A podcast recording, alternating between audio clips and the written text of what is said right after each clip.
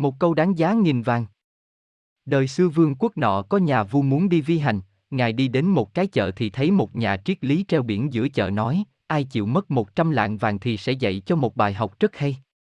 Một vị quốc vương lúc ấy đi dạo chơi, thấy biển đó, động lòng hiếu kỳ, liền đem một trăm lạng vàng cho nhà triết lý để xin một bài học, thì nhà ấy chỉ dạy cho một câu.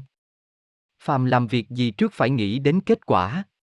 Đọc xong 10 chữ ấy, đức vua có cảm giác như mình đã bị lừa, nhưng lời vua nặng tự Thái Sơn nên không thể rút lại đành ngậm bồ hòn làm ngọt. Còn nhà triết lý thì lặng lẽ chất vàng vào túi vải, cung kính vái tạ vua rồi rời khỏi chợ. Câu ấy giản dị đến nỗi phần đông cận thần của vua biểu miệng trề môi cho giá một trăm lạng vàng là quá đáng.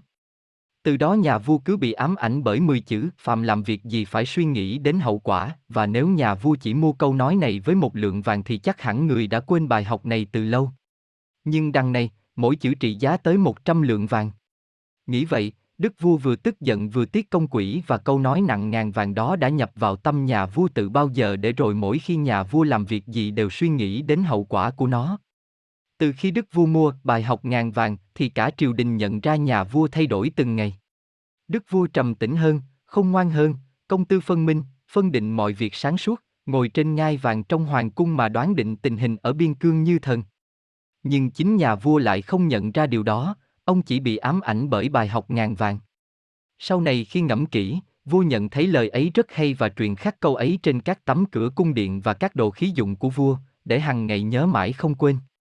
Nhờ một câu ấy mà vua xóa bỏ được nhiều điều tệ, phát minh được nhiều điều hay về chính trị làm cho đất nước mỗi ngày mỗi thêm thịnh vượng. Thời ấy có những bậc hoàng thân thấy thái tử còn nhỏ, muốn gấm ghé ngôi báu, nên âm mưu làm nhiều điều thí nghịch, họ lo lót với một quan ngự y để đầu độc vua trong những khi đau ốm. Một hôm, vua xe mình đòi quan ngự y đến làm thuốc, quan ngự y vốn thuộc bè phái gian đảng bèn chế thuốc độc sẵn, rót vào chén ngự để dân vua. Nhưng may thay, trong lúc quan ngự y lại thấy nơi chén câu cách ngôn, phàm làm việc gì trước phải nghĩ đến kết quả.